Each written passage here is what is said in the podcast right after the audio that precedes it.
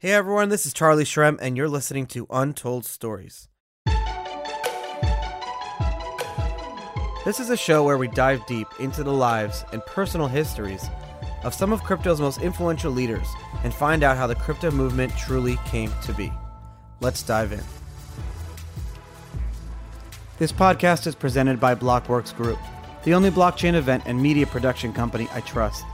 For exclusive content and events that provide insight into the crypto and blockchain space, visit them at blockworksgroup.io. I promise you won't be disappointed. Today is a fantastic day, and it has nothing to do with the podcast, actually. It's because today is National Donut Day, and um, I just had two awesome donuts, and so I'm a little hyped up on sugar. But the second reason why this is a fantastic day, and we're taking a little bit of a of a different approach here on Untold Stories. Usually on Untold Stories, we have guests and talk about some of the things that went on in the past of crypto to understand where we're going for the future. And we have um, guests, you know, ranging from from high powered CEOs to people that you never knew even existed. Today, we're very fortunate to have um, our guest Ben Mezrich, who I've been reading his book since I was a kid, like Bringing Down the House, and um, his most recent one before Bitcoin Billionaires, Ugly Americans, um, Busting Vegas you guys have have, have heard of. Um, his books frequently become movies. Um, Kevin Spacey did uh, 21, which is a, a movie that we've all seen as kids, and The Social Network, which was everyone known as the, the Facebook movie. Ben, thank you for so much for coming on the show. Hey, I'm thrilled to do this with you. So this is this is very cool for me because um, you are considered now a crypto historian. How does that feel?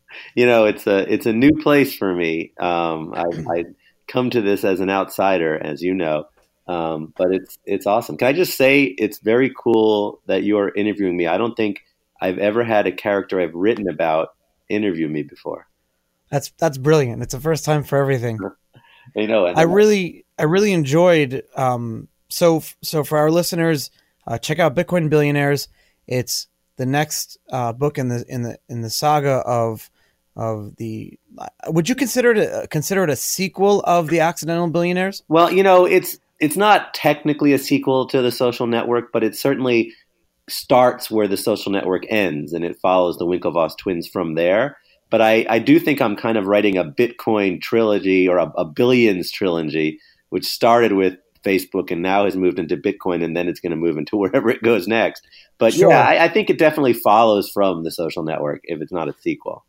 So the book just came out a few weeks ago, and it follows the story of Cameron Tyler Winklevoss. It follows my story, Charlie Shrem, and it follows the intertwining of Eric Voorhees and Roger Ver and the kind of pulling in opposite directions of the um, mainstream movement versus the libertarian anarchist movement, and kind of the the funny characters um, that really um, shaped and did a lot of crazy shit in the early days of crypto. And it's such a great book. And I read it, and usually, so I'll be honest with you, I don't like reading books that I'm in. I don't like listening to speeches that I've done. I just it creeps me out. Um, I skimmed through Digital Gold, and I didn't really actually didn't really like it at all.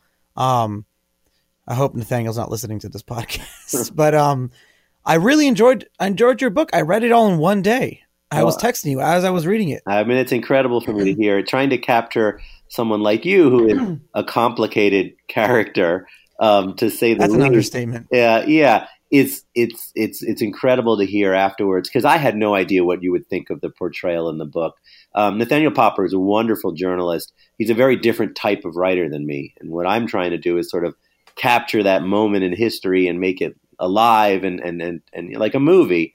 And I wanted to get you right because in a lot of ways, um, you're a character that a lot of people can see themselves in, but also it tells the story of Bitcoin very vividly through through your story or the the origins of Bitcoin. Um, so I wanted to get you right, and uh, and it's incredible to hear that at least you liked it, which is which is good. Yeah, I feel like you did. Um, in in in a larger sense, you know, my wife was reading it and she was like, "No way that you dated a Bulgarian supermodel." She's like, "I know, I know that's like like crazy. But you um, did throw up on someone's shoes. so, excuse me. Yeah, so I definitely that happened.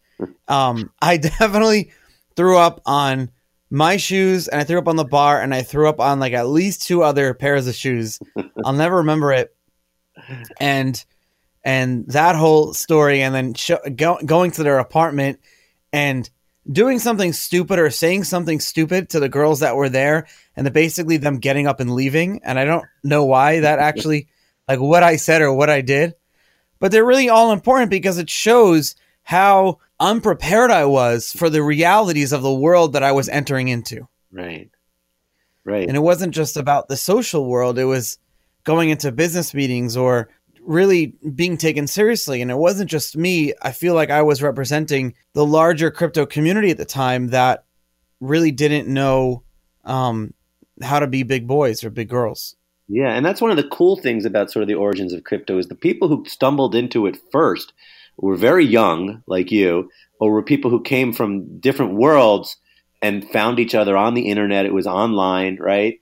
And even who whoever had access to these crypto boards or the places that you saw it first were not, you know, businessmen in suits, right? It wasn't people who were building companies already or were on Wall Street. It was people, you know, like you. We we talk about you being in your mother's basement because you know it's a it's a great starting place but but that's really what it was like right i mean you stumbled into this really young mostly by accident uh, luck right place at the right time right. And and i mean that to me is one of the fascinating things about bitcoin. And then you you you juxtapose that on the winklevoss twins who come from a very different world. You know they they come from a, a billionaire family. They're they're men of harvard. They come out of this crazy conflict with mark zuckerberg and they come into Bitcoin at a very different point than where you came into Bitcoin. Um, and I think that that juxtaposition of their world and your world, you know, it, it leads to real good drama. I have to say that I didn't I didn't know the severity of the whole thing with them and Mark until I read Bitcoin Billionaires because the social network, and I guess because a lot of it was so ongoing and a lot of the information didn't come out until later on. But when right. watching the movie The Social Network, you see that there was this issue, and it leaves it up to you of who you think was right. But there isn't enough data for you to make uh, a qualified, um, um, a qualified decision in your brain of who actually really should deserve the credit of founding Facebook. Was it Cameron, Tyler, or Mark? Right. And but right. then in Bitcoin Billionaires, there's a lot more data and a lot more information, and it really doesn't paint Mark in a very good light. No, he comes off very bad. So these instant messages came out after the social network, in which it's very clear that at the least Mark led them on, lied to them, and then there's the famous quote where he planned to fuck them in the ear. And so he he planned to sort of screw them over. And that comes out in these instant messages, which were never part of the original story. Um, there's no question that Mark built Facebook. I mean, the, the Winklevoss twins were, you know, did something. Mark worked for them for a little while and then went off and built Facebook. And, and Mark is the genius behind, you know, the development of Facebook. But at the very beginning, he worked with the twins. He listened to their ideas, and then he strategically uh, screwed them over uh, by not letting them know what he was really doing, and then launching Facebook uh, without telling them in a way that they could never catch the, up. The key word there is intent. Right. I feel and like there was intent. I think there was, but you know, in a legal battle, who knows who wins that story? I mean, there's no question that Mark's, you know, the line from the movie, if you would have built Facebook, you would have built Facebook. That's definitely clear. But, you know, what do they deserve? What what should they have ended up with? You know, it's it's a it's a muddier question. They did end up with sixty five million dollars which they took in stock instead of cash. That was a very smart move. Right. To the dismay of their lawyers, who they ended up having a lawsuit with their own lawyers because their lawyers were, were back channeling with Facebook trying to get them not to take the the cash, or at least that's that's from because the lawyers wanted the cash too. The right, they wanted cash. They wanted their piece. So it ended up being the lawyers got their cash up front, um, and the twins took theirs in stock. And uh, and then the twin stock ended up being worth many hundreds of millions of dollars when Facebook IPO'd. So they did well. Um, but there's there's no question that Zuckerberg's intent was not great. And so as they're as they're coming out of this, is when I first met them, and I feel like if I had known this, I would have been a lot more sensitive to them in their emotions because they're they're brilliant, you know. And I've I've told them they're they're very smart people, Right. um, both of them, um, and they both have different strengths in different places, but they let their emotions get in the way of their own judgment, Hmm. and it makes them do things that um, us rationally maybe would or wouldn't do, and and that could be for better or for worse.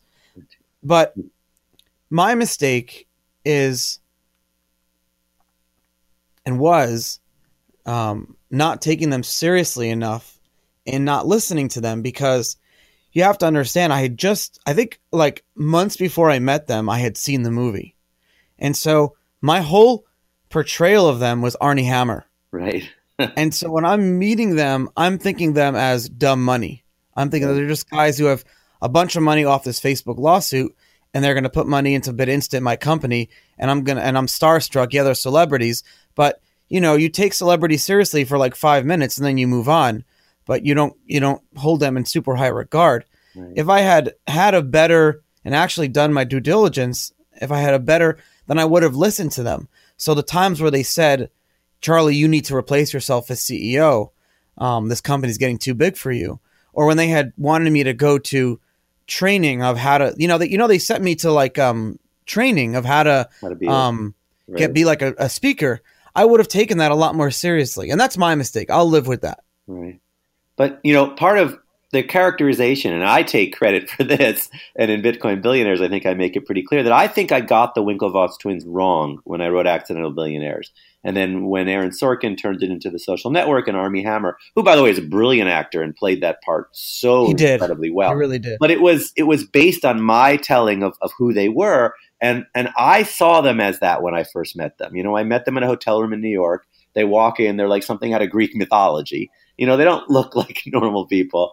And you immediately flash back to all the 80s movies and I put the line in there, they look like the guys in the skeleton costumes chasing the karate kid around the gym because Yeah. to me that that's that's how they immediately appeared. So in the story, they're the alpha jocks going up against the the nerd, you know, Zuckerberg, and so they come off uh, one note, you know, they come off as these these guys. And so, to be fair, it wasn't just you, but every article written about them, every piece done over the next few years, pretty much made fun of them. You know, they were the big rowers, and they were they were not ever taken seriously um, until they got into Bitcoin. So you know, you weren't the only one who who read them that way. Um, they're they're easy to judge when they walk into the room, uh, unless you actually listen to them.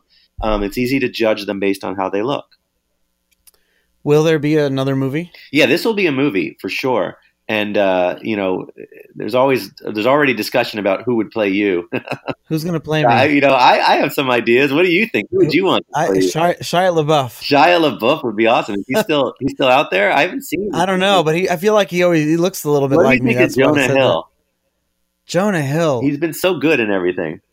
Jonah Hill would be fantastic playing me. Yeah, don't you think he'd win an Oscar? And we look an. Oscar playing you. I think, but um, Who? he would win an Oscar playing you, Jonah Hill.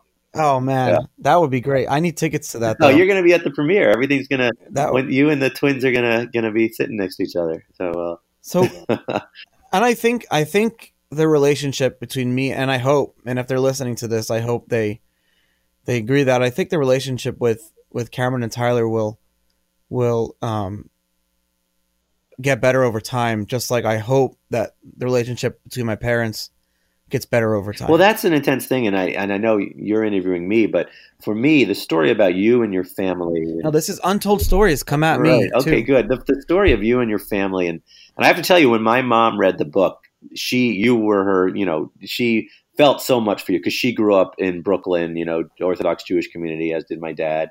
But what you grew up with was much harsher. I mean, you lived in a world, you know, the Syrian Jewish community. From what you described it to me, it, with the edict, the idea that you could be excommunicated, right, for dating outside your your world. It's it's really intense where you came from, um, and it's it's one of the most poignant parts I think in the book is how your family life is destroyed. Um, not not just because you know you got in trouble, but because of you wanted to live a bigger life. I guess I, I don't know how how best to describe that, but just dating. You know, it wasn't just Bitcoin. It was it was so much more, right? It was it was everything. It was wanting to even just question and think for myself. It was wanting to it was some basic things like I couldn't even apply to schools outside of where there are major Jewish communities. So I want I was thinking about going to schools in like Texas, colleges. First of all, the concept of going to college wasn't big back then. It is more now. Um, I say back then like 2004, 2005, but just going to a college outside of a major Jewish community was my parents said no way and they held all the cards because I had to live under their thumb because of money. And so from a very young age, my goal was to become financially independent. And when that happens, I will be able to finally do what I want. But at the same time, when that did happen, um, it made it worse. And so it's interesting that you bring that up with the with the community. And because I'm already out, you know, I can talk about it. You know, and there's good and bad in that community, but it's funny that nowadays when you when you google like the syrian jewish community the sy community there's only one real article and that was a new york times article written in like 2001 right.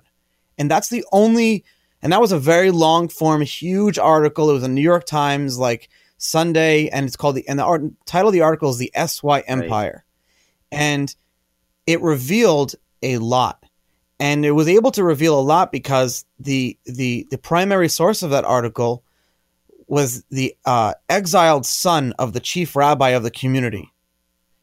He was the source of the article. And when I read that article in 2001, I was reading it from inside, wow. and everyone in my community was like, "Yeah, this article's so bad. It's all lies, and and every and and this and Kassin, whatever his name is, Saul Kassin is terrible. I can't believe he would say these things. So the New York Times of all people, and we should we should ostracize him even more and and sue him. All these different things. The community was like like an uproar. Like that article was banned from schools, synagogues. It was like banned. Like you couldn't even have it in the house. And when I read the article of the SY Empire, I'm reading it and I'm saying, shit, this stuff is true. And this is true. And and like i'm reading it and i'm saying to myself i you know like this is this is crazy. Um and i didn't want to I'll, I'll be honest with you i didn't want to leave the right. community. I never my my intention was never to leave. My intention was never to have bad relationships with people. Um, my intention was to to live the life that i just wanted to live which is the life that everyone wants to live. You just want to live your right. own life right? And now it's interesting because I have a lot of friends that I grew up with that I, I lost for years. Years. Like these were kids that I was best friends with from the age of five, you know, my whole life. And I lost them all when I turned 20 or 21. And now some of them are coming back. And there was one friend in particular who was one of my best friends. And he lives in LA now. So he's like kind of out of the community. And when I was on that trip a few weeks ago, we reconnected and I'll tell you something, we spent like three days together and it was like we were never apart. Like we were just went back to the way it was. And it was really that that changed a lot for me because I go to therapy right. for this stuff. And I you know, I, I I see therapists twice a week about this and I deal with PTSD from coming out of prison and everything. But that hanging out with that friend was such a a pivotal moment and a life changing moment for me and but mostly for Courtney because she has such a negative um, right negative feelings towards the whole community thing. Well, one of the one of the things in the book, one of the stories is you know when you were uh, arrested and and and and facing you know this this crazy penalty, and they said that you could get out on bail, but only your parents would take you in, but only if you broke up with Courtney. And it was kind of this crazy moment where you had to, I guess, pretend, right?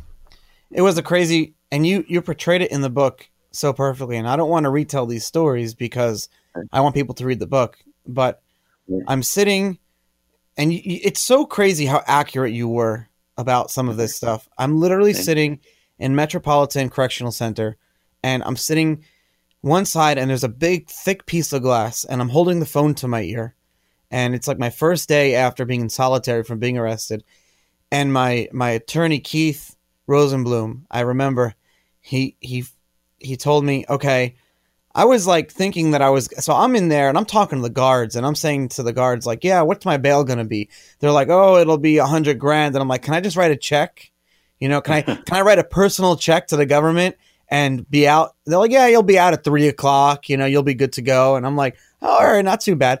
So Keith picks up the phone and he said, yeah, you do you have a million dollars? And I was like, no. and he said, well, you need a million dollars to get out of here. Like I've made an agreement with.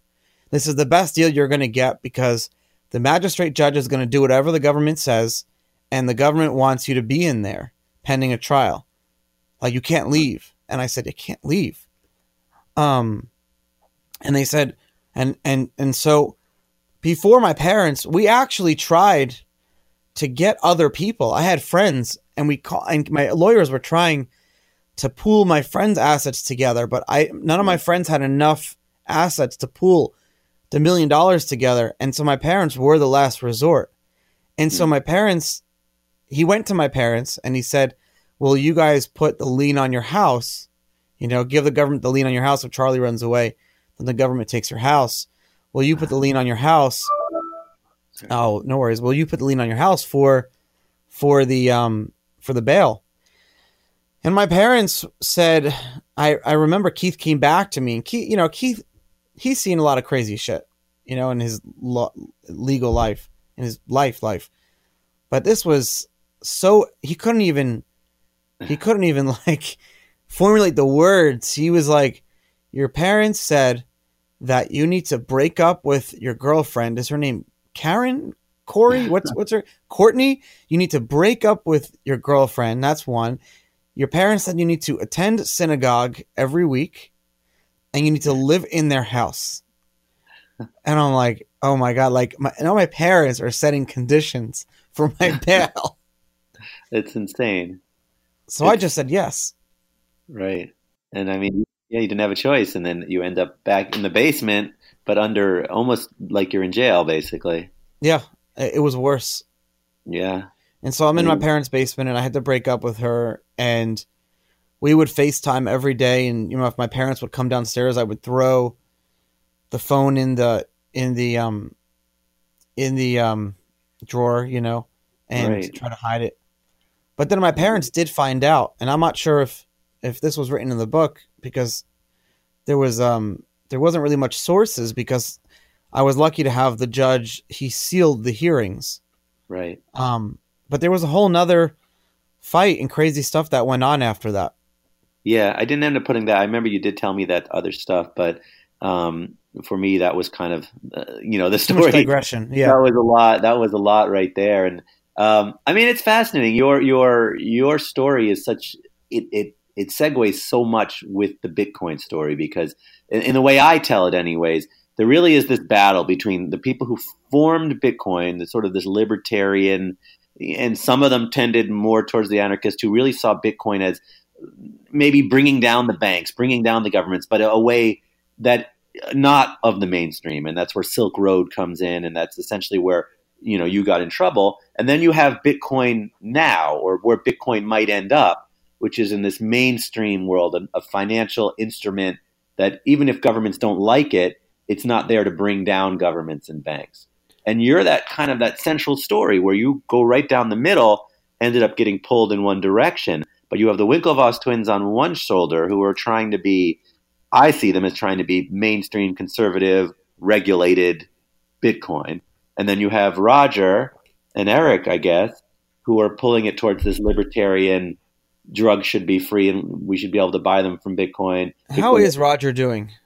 Did so Roger and I have him? not I've not had any communication. All I do is I see his Twitter like everyone else does, and uh, you know he's he's very uh, he's very uh, controversial. I guess would be the word. He seems to be very you know into that world. He believes firmly that there should be no military, there should be no governments, that that property is he? I mean, I, I don't know. I, I, don't know him. You know him way better than I know him.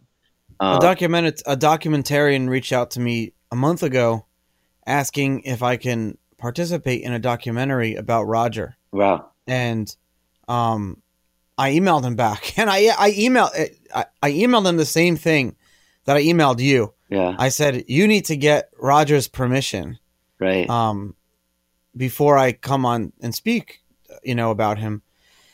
And it it just didn't work. And then so Roger messaged me, and Roger said, you know, let's jump on a call. But um, I got the feeling that um, it wouldn't have worked out, Yeah. and I really, I'm really tired, and I didn't want another documentary crew coming to to Florida Your right house. now. Around after 60 minutes, probably. That was crazy. Um, which was fantastic. I mean, you know, that's that's the the level of press that you should be getting, and it was incredible. And I, I so I did speak to Roger. Obviously, you helped me with that, and you know, speaking to him, he's very charismatic. He's very smart.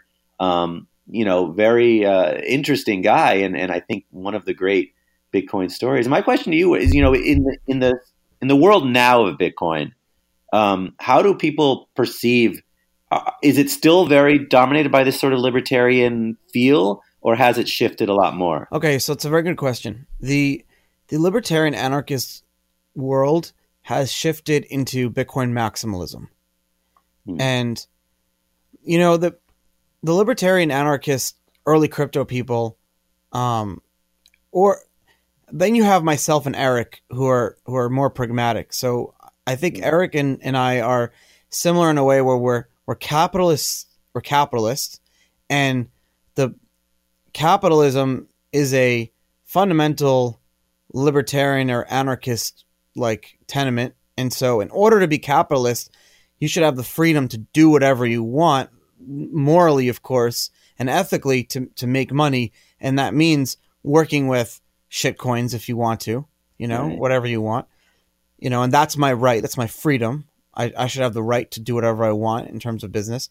But then there's um, some of the earlier libertarian type people who are very defensive of bitcoin at first are more bitcoin maximalists and and then you have the mainstream media world What, and do you mean by ma- what do you mean by maximalist? You mean you mean like they're very against everything that's not bitcoin and they're very Oh, okay. against everyone that's not bitcoin I get it. and that's their right you know if they if you want to be a bitcoin maximalist all the power to you there's no reason that you shouldn't be able to decide and do whatever you want to do um but but i speak to a lot of the early bitcoin people right? And I, I have had jered kenna on this show. You know jered and i've had um i've had some of the you know i'm having mike caldwell the founder of Casascius coins and i'm having um you know, tony gallippi from bitpay um and all these um people. And then there are a lot of them that won't come on the show like gavin gavin andreessen who won't come on sorry gavin andresen he won't come on the show because for this for the reason i'll tell you is is burnout. Um Yeah. and jered feels it. I feel it a lot too because the space has gotten so different. And i hate you know i hate to come up back up with this again because we've covered this topic on the show a few times but the whole us versus them mentality has has disappeared. So it used to be us versus them and it's us as the crypto or the bitcoin community.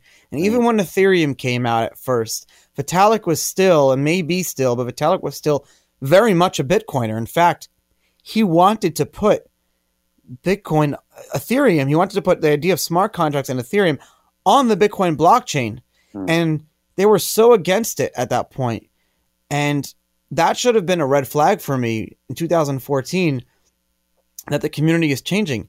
And the concept of doing layers on Bitcoin blockchain is now considered like everyone is doing it. You have side chains, Blockstream. Um, you know, I'm going too deep into it. But what's what Vitalik was proposing with Ethereum, doing it on Bitcoin, is no no different than what Bitcoin maximalists are are calling for now. But it was too early back then, and so the the community has changed, and for better or for worse. Um, but then you have, and it's a shame because you have a lot of the, and I still don't get it. Maybe you can help me. I don't understand it. You have a lot of the newer crypto people, the newer crypto fame people, the people who have hundreds of thousands of Twitter followers who are Twitter personalities and ex Goldman Sachs hedge fund you know Bitcoin capital companies, you know that are Right. um, meeting with all these banks and are hedge all these like nouveau type of crypto people, and they won't retweet my show.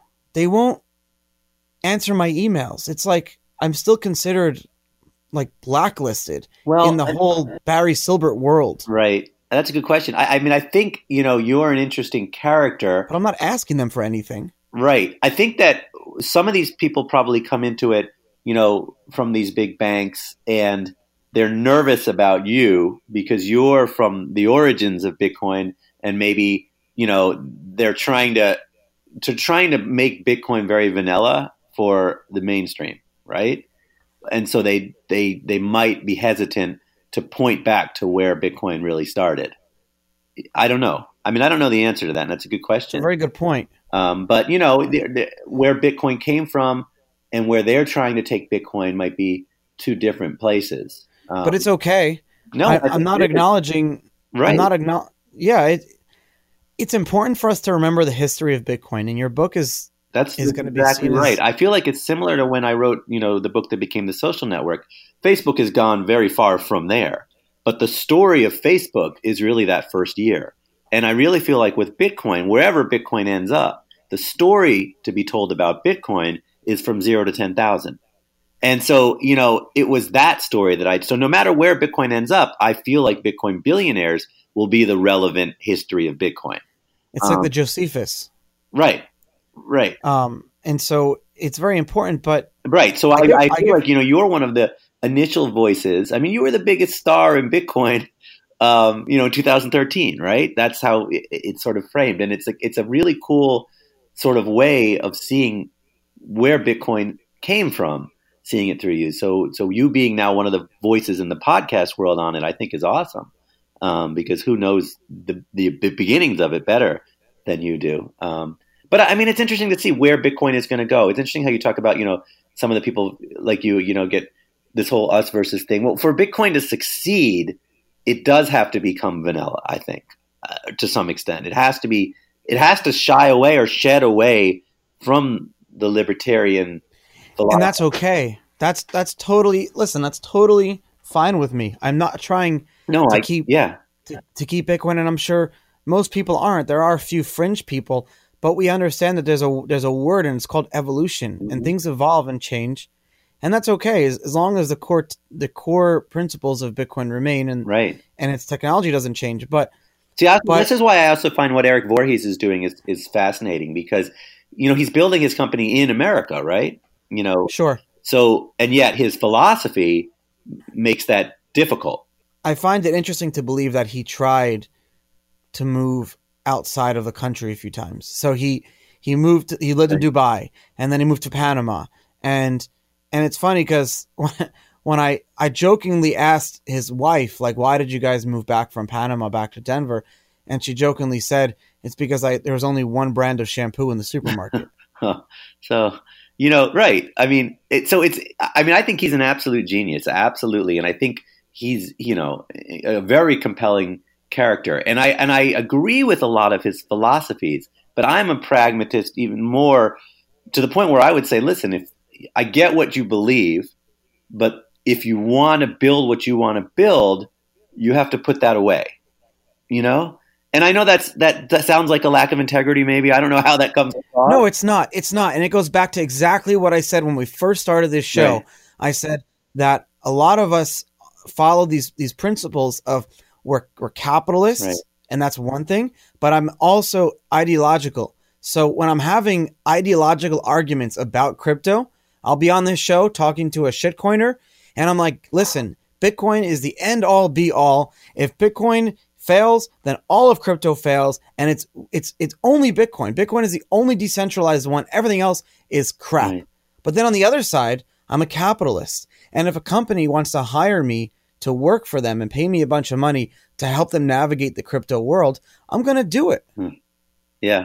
Same thing like Eric. Right, right. I mean, it's it's an interesting thing, but you kind of have to divide yourself, you know, for it to succeed. So one of the questions I want to ask you, and I've been getting asked this a Sure. lot, is you know, and everyone always asks this, but but do you have an idea of who you think Satoshi is? It's always changing. So it's always changing. I'll tell you what my first impressions were. Mhm. My first impressions when I first got into Bitcoin was that it was a group of people. Um, and that's what I thought for a while. But now there's kind of this conspiracy theory, and I don't know if I believe the theory, but I kind of understand. And it, it, the theory makes sense. I'll tell you what it is. There's this theory that Satoshi is actually this this brilliant um, mathematician slash like drug kingpin, arms trafficker, CIA informer, asset type guy, and around the same time Satoshi disappeared, this guy went to jail. Whoa. And so the reason Satoshi hasn't said anything or Satoshi hasn't moved his coins is because he's in jail right now. That's an interesting concept. And I don't know if I believe that, but I never thought of the idea of maybe Satoshi's already in jail because that's why he he hasn't said anything. And there was that one time that so there was only there's only one time that Satoshi came back, and this was in 2000 and um uh 50, uh 2000 and um when was it 2017 2017 or 2016 there was there was that whole fiasco when the news when what's her name from Newsweek said that Satoshi is Dorian Nakamoto, Uh, some right. older Japanese Right. gentleman. And so in one of Satoshi's old aliases, and there's no there's no um proof, there's no evidence that this account is hacked because it hasn't said anything since that day. But one of Satoshi's old accounts came back and said, I am not Dorian Nakamoto. Uh. and that's all he Huh. said. And so it's very possible that Satoshi, who's in jail, cares enough to preserve the image of Satoshi as this mystical figure, but also doesn't want everyone to, but also his ego doesn't want people to believe that Satoshi is this this guy, this other guy in, in Japan, in, in in California. And, and and one question: If Satoshi came forward, does he face like the possibility of of you know being arrested for something involved in, in creating Bitcoin? Maybe not in the United States, but Satoshi would always be walking around with his head looking behind his, Right. you know, looking over his shoulder, um, especially in other countries, and then maybe in, in the United States down the road because he did create another currency, and that's like treasonous, right? Right. Um, so you never know. And the thing is, I'll be honest with you. If Satoshi, if Satoshi never disappeared, we wouldn't even be talking about it. You would never even written a book about it. We'd be living in an alternate universe because the fact that there is no Satoshi go, is is the whole point of Bitcoin. Bitcoin is no centralized authority, and it's not just the technological ability to change Bitcoin that's important, but when you have a centralized authority where people look up to, um, like as a leader, then they'll do whatever he says. That's why you can say whatever you want about Ethereum, but because Vitalik is the leader, no matter what happens, if Vitalik says something, it's Hmm. going to happen. 100%. That's the way that's the way it works. so Bitcoin needs to have no. There needs to be no Satoshi at least for for a while. There needs to be no Satoshi for, for Bitcoin to really exist. But what other what other questions and what other feedback are you getting from the book so far? You've done you've been doing a whole book tour. doing a lot of publicity. I mean, in general, you know, the reception has been very positive, and, and people, and it's just finding its way now, you know, into the crypto world, and and um, um, but overall, you know, it's definitely it's got a lot of people who didn't know anything about Bitcoin to to buy Bitcoin, which I guess is a good thing for the general community. Um, I think a lot of people, you know, are are very intrigued by the relationship of you and the twins, um, and uh, you know, I, I, I don't know. Uh, There's been tons of sort of basic questions about whether Bitcoin can actually ever actually be a form of currency. I think that the talk now is more that it's a like gold, that it's more of a store of value than it is a useful currency. Um, would you agree with that? Well, it's hard because I mean, the volatility and, and it makes it very hard to see anybody using it for real. Yes. And that's kind of an issue, although a lot of people in the maximalism world don't believe that that's an issue. So they see Bitcoin as this digital gold store of value. But Right. something just doesn't become a digital gold store of value just because we say it does. it becomes it over time after enough people are using it, spending it, and saving it.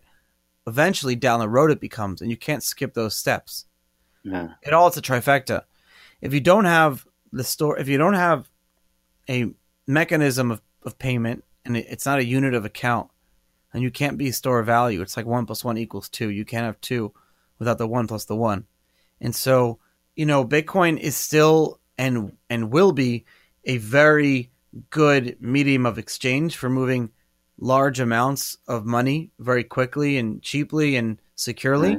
And it's like moving gold. So just like if you want to buy and sell gold and transact with gold, there's still some issues with it, but at the end of the day, you can still do it, and that's where they see Bitcoin being. being used as that. And the other big story, you know, that came out just as I was on book tour, of course, is that Facebook is looking at doing a cryptocurrency. And now And they that- met with Cameron and Tyler. Right, and that became a big part of it because, as I I've said, and I and I say it in the book, and I actually I don't want to give it away, but the book actually foretells that happening.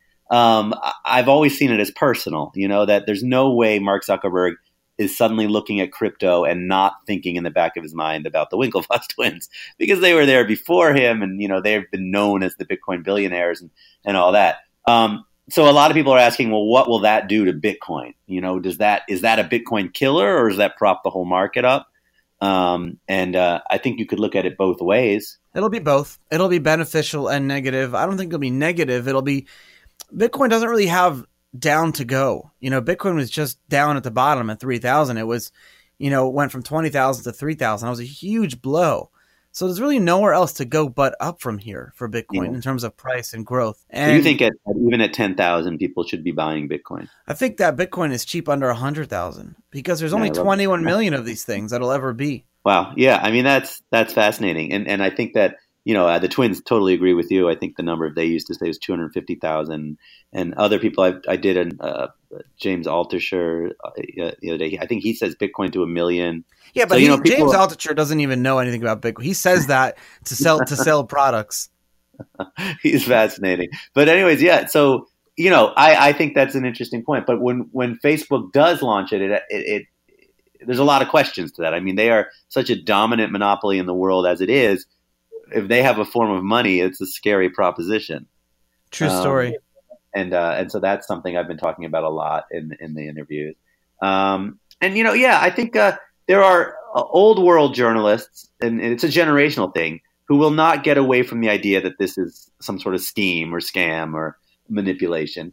Um, I don't get that from newer people. You know, tech journalists, people like that, they they don't say that. At least, I mean, they might have issues with Bitcoin, but the idea that it's like a scam um, that only comes from sort of you know an older type of journalist. I that feel like. that largely that largely went away.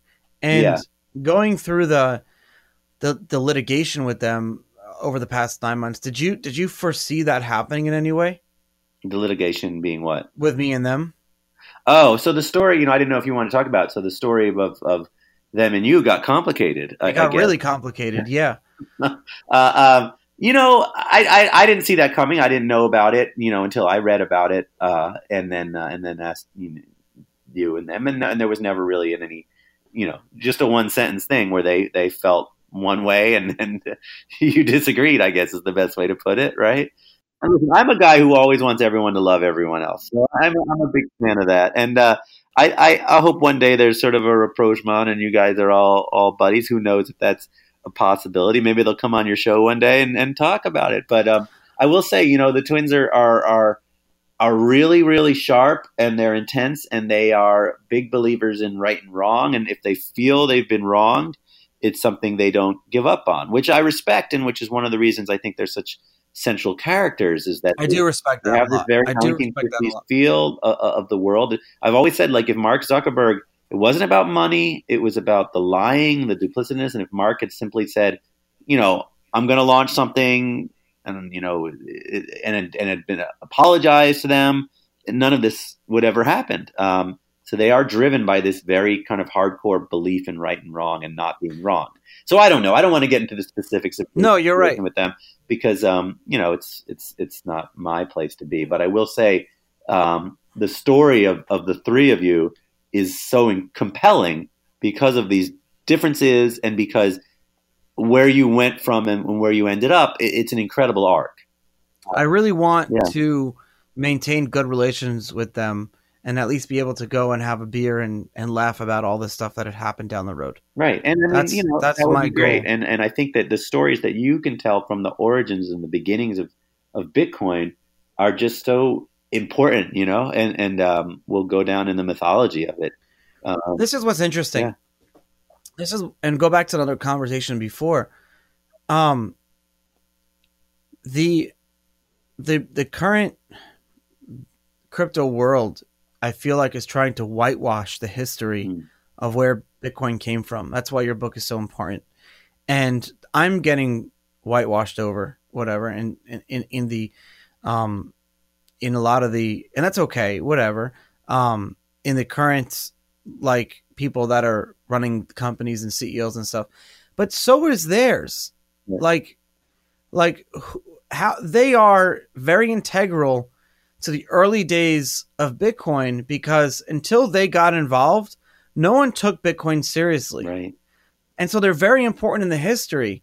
But I still feel like people now in the crypto space don't give them enough credit for that. I mean, I think that's exactly right, and I and I, I you're making a very good point, which is the reason I hope that your followers and, and the people who are listening get Bitcoin billionaires out there, not not just saying that self interestedly, but people like Barry Silbert, people like that should be tweeting about this book because this book is is putting those stories forward. This is the true story of how Bitcoin came to be, and in you and the twins and and other Why don't they want it to be Roger done? and Eric and Silk Road, all of these stories, I can see, you know, these are the basic principles of, of where it all came from. And, you know, Satoshi is somewhere in this book. I, I feel like this is the story that should get out there in a big way and is starting to get out there. I mean, I'm, I'm, I'm, uh, my audience is a mainstream audience, not a crypto audience. My audience is, you know, high school kids and college kids are hopefully going to be reading this book over the next summer.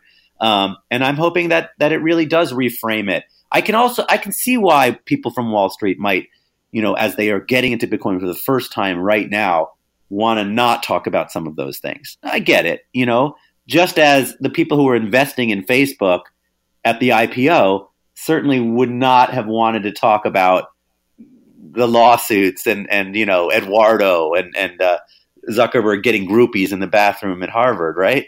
That's not the stories they'd want told either. Um, but I feel like it was so important to Facebook. You know, the social network built Facebook in a large way. The reason he was on Time magazine, cover of Time, and the reason Zuckerberg was on Saturday Night Live was because of the social network. And similarly, if Bitcoin is going to change the world, a book like my book or, or the origin story of Bitcoin, that mythology is what gets you to a large movie and gets you to, you know, everyone. Mainstream Right. It gets you to the grandmothers living in the Midwest understanding what Bitcoin is.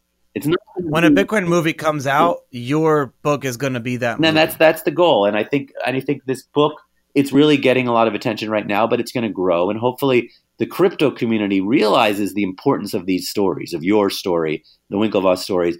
As much as they want to see Bitcoin somewhere, they need to know that these stories are the ones that are going to sell it. Um, and that are going to build it. You know, it's the it's the it's the origins of it. It's like it's like the Avengers. You know, it's like the Marvel universe is built off of those movies, and then you can go off in all the different directions of all each character. But that basic story is the thing that sells it and makes it big. How is writing this book different than writing some of your other Yeah, well, I mean, I will say, you know, every book is is is dramatically different because the way I write my books, is, as as you know personally, is I first reach out to the people in it and I try and sit down with them and then get them to just tell me stories. And I don't yet know where those stories are going to fit in until I hear their stories, and then I try and build an outline, um, create these arcs using the stories. So for this book. First of all, I didn't know anything about Bitcoin. I had never had any interest in writing about Bitcoin. Over the past few years, I've gotten so many pitches and so many emails, people saying you should write about Bitcoin, and I was like, one of them may have been. I mine. mean, it's uh, maybe I don't know. I should look back through, but a lot of people would pitch me, and every time I said, you know what, I don't know anything about it. The word blockchain is the worst word ever invented. It makes my eyes glaze over. It's horrible, and then the math and it literally sounds so dry. right. I, mean, I can't, and you know, I, I can't, and I can't do that. But then when I saw that it was the Winklevoss twins were the first billionaires, and I had already written about them, and then it, it segued into your story, and I was like, well, there's another you know, compelling drama here. Um, in a lot of ways, you make the whole story work um, because you know it's it's it's really it's their story and how they became billionaires in this world, but it intersects with your story and your arc, which is both a cautionary tale, but also brings out that other side of the Bitcoin story, um, the libertarians yeah. and all of that. It really works in such a dramatic way. So for this story, I mean, I was blown away by it. It took. Uh, you know, a few months of, of, of really digging to get to everybody and, and then the writing. Um, I don't know. I, I, love it. I feel like it's it's it perfect for me to write because it captures both. I like to write about young people who are brilliant, who don't follow the rules, who kind of break with the establishment.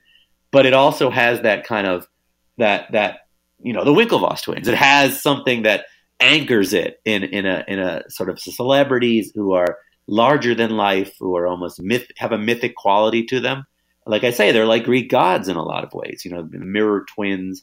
Um, so it had so many elements to it. Um, but it was also a matter of picking the small story out of the big story.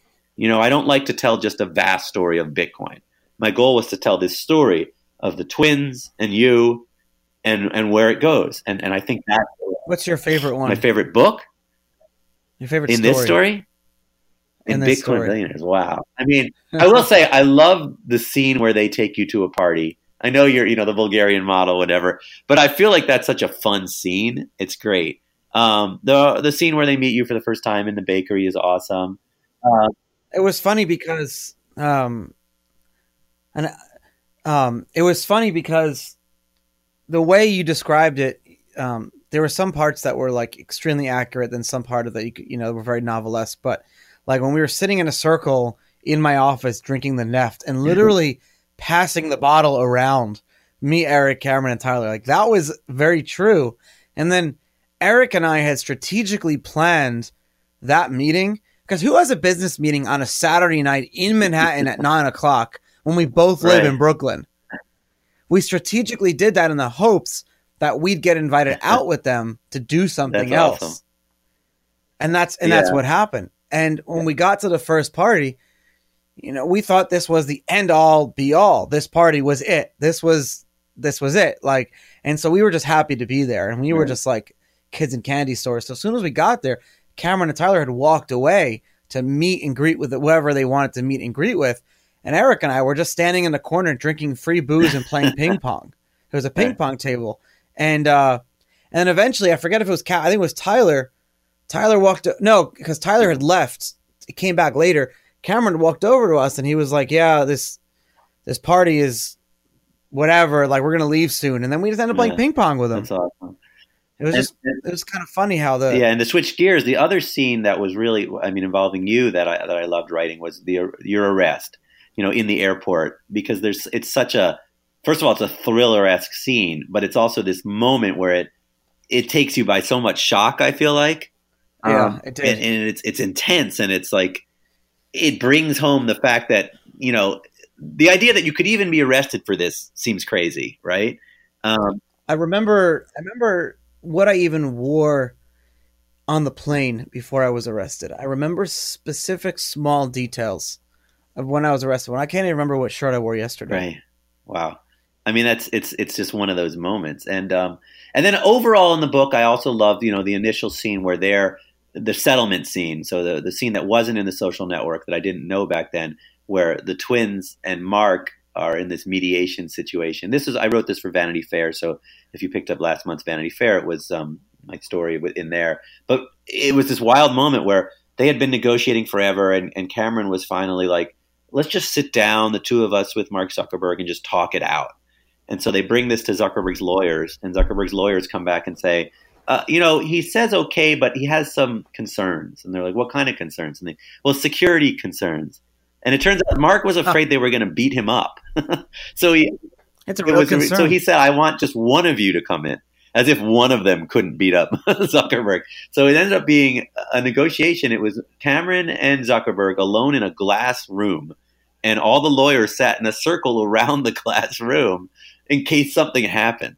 Um, and that to me was such a vivid uh, description was what they talked about allowed to be like on record or was it like a actual private conversation yeah so well at cameron you know it told it to me afterwards it wasn't recorded Uh, but basically, it was this weird negotiation system where it was back and forth, where Cameron was basically saying, you know, we're not saying we created Facebook, but we were there. And, you know, we were involved to some degree. And Mark is sort of going back and forth with them. And that's, he comes out of the meeting, Cameron, thinking, well, they might have gotten to an agreement, while the instant messages that come out later tell us that Mark really was thinking of fucking them in the ear. and so it's kind of this, it's a really interesting moment. And, and, and I, and I, eh, if I had known it when I wrote Accidental Billionaires, it certainly would have been a, a scene in a social network. Um, but it's it's this, and it's the beginning of this story because it's from there that we get to them going to Ibiza and finding Bitcoin. Will you write a third book on this? I mean, I would love to. You know, I, I love trilogies. We'll see where all you guys end up. you know? I don't know where you're going. I don't know where they're going. I don't know where Bitcoin's going yet. I believe Bitcoin is is a, is going to be part of our future. I've become, and this is something you know. I when I sat down to write this book, I didn't know anything about Bitcoin. I do believe that you know Bitcoin has a place and that cryptocurrency certainly makes sense. You're not going to be walking around with wallets 25 years from now. Sure, uh, and, that's and, a very interesting idea, point that you make right there. Actually, yeah. I mean, you know, it's it's it's it's it seems to be very clear that money is already mostly digital. Um, that that the only money you actually have is what's in your wallet. You know, you go to the bank and you deposit it. There's not some big vault full of cash it immediately turns into ones and zeros. So the idea of it being digital is already here. Then the next question is: Is it going to be one government, or is it going to be something that's just peer to peer? And that makes more sense to me too, because you know, if I'm going to send you a dollar, why does there have to be someone between us? Oh, you're you're 100 percent right. Right. So those things make sense to me, and I see that as the future. Um, so that was something I learned from writing this book. And you know, whether it's Bitcoin or whether it's Facebook's coin or whether it's Amazon's coin, I can't be the, you know answer that question. But it's certainly going to be some form of peer-to-peer digital money. Where did some of the other protagonists or subjects of your other books end up? Well, it's it's a great question. So, Bringing Down the House was my first successful book about the MIT blackjack team, yes. and these kids, you know, had a system to beat blackjack, and and they won six million dollars using math uh, in a card counting system. So those guys have all done really well. One of them, the main character's real name is Jeff Ma, and he went ended up selling a company to Twitter. So he was at Twitter for a while. Now he's on his own. I don't believe, I don't know what he's doing right now, but he's in Silicon Valley doing something out there. Um, another kid in the book writes for television, has done very well with that. Um, other books of mine. Uh, I mean, there is still, by the way, an MIT blackjack team. So there still are people who train and, and go out there and, and beat beat Vegas. Interesting. Are they allowed to? Yeah, just, well, allowed to. I mean, it's not illegal, but the casinos will kick you out if they catch you. Um, and and in the book, they he got beat up a couple of times, but in real life, you won't get beat up anymore, but you will get kicked out. Um, as long as you pay your taxes, you, it's legal. Um, but the casinos frown upon it.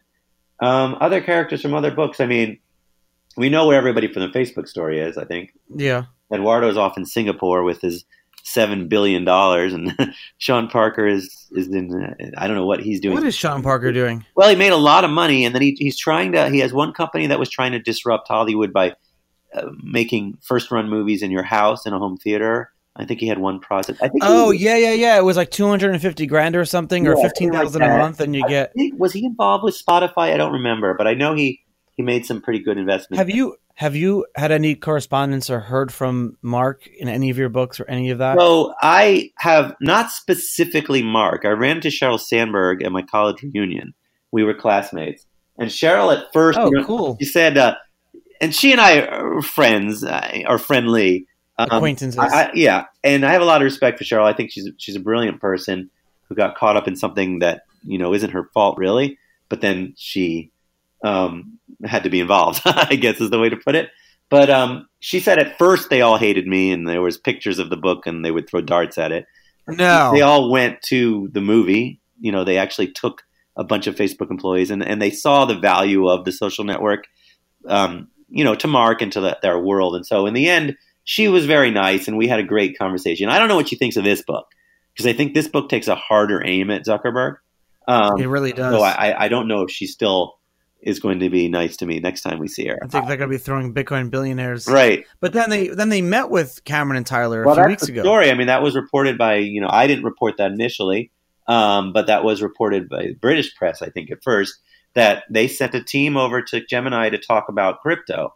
Um, I don't know whether or not that happened. I don't have any proof right now, but oh, sounds like I thought it, they made it made it sound like Mark and them sat in a room well, together. I mean, I I see it as this personal battle between them, and I think there's no way it isn't. But um, but you know, who knows if that's if that's happened if they've actually sat down with Mark. So Mark, I've talked to people who are pretty high up at Facebook, and uh, it's it's it seems fine. I don't know now after this book came out, but you know, I think he understood that Eduardo's story and the twins' story, you know, we're going to come out and we're part of it.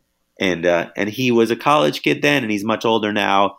I'm sure, I think he regrets some of the stuff that he said and did back then.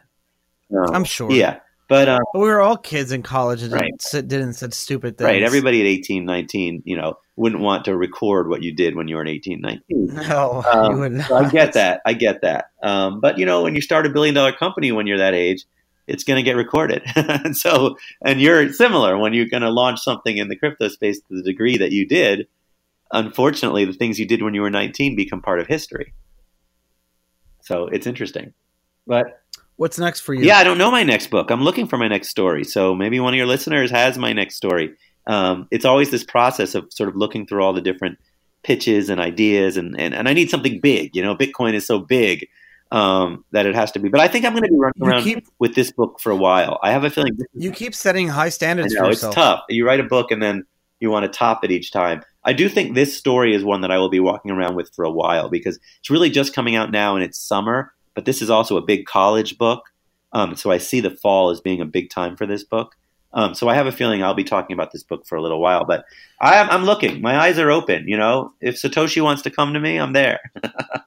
Well, I think I think now, especially with this book, I mean, it was good. It was with with uh, bringing down the house and busting Vegas, but with then the Facebook the Facebook book, Facebook book, the Facebook mm-hmm. book really put you on the map. But I think now people are saying, "I have a crazy story," and Ben is the only one who could tell it. Oh, I like to hear that, and I've also been called the billionaire's best friend. So I get a lot of calls in that realm. I mean, I, I'm always looking for great, exciting stories and people who are brilliant who do something um, different and crazy, and, and, and it kind of changes the world. So that's that's what I'm always looking for, and uh, and I'm open to it. Yeah.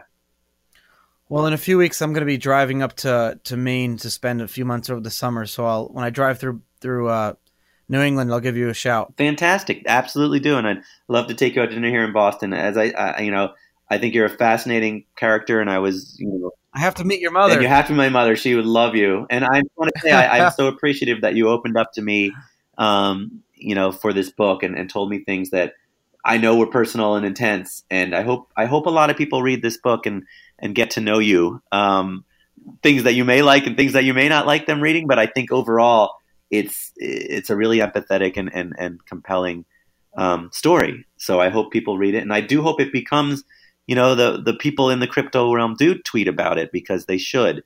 And and you're a part of this history. they will. The crypto space is is is slower to accept things from outsiders. I get that. And uh and when you hear from eric and roger let me know what they think. I will. I'll definitely let you know. And yeah. and um for anyone who's listening um you could buy it on amazon barnes and noble your local bookstore. Yeah that was crazy. I was in my local airport. The book was right there in the hudson news that you should so have signed it. Just put your name in there. It no one has asked me to sign it yet, but I've been signing copies. You know, uh, at uh, I've I've heard about authors who go to airports and just bring a pen and just sign their book and while it's there. Oh, you got to sign it because those will be worth something. A lot of people on 60 Minutes have been seeing me on the street and like picking my. I didn't realize how many people watch 60 Minutes. Oh yeah, 11 million people watch that show. That's a big show. It was crazy. So story is only going to get bigger. We've got some other big shows coming up, so fantastic. Can't say what they are yet, but I'll, I'll be tweeting about it. But thank you so much. I really appreciate this, Charlie. Thank you, Ben. Hey everyone, thanks for listening. New episodes of Untold Stories go live every Tuesday at 7 a.m. EST. Links to our Apple and Spotify channels are in the show notes. You can also follow me on Twitter, Charlie Shrem, to continue the conversation. See you next week.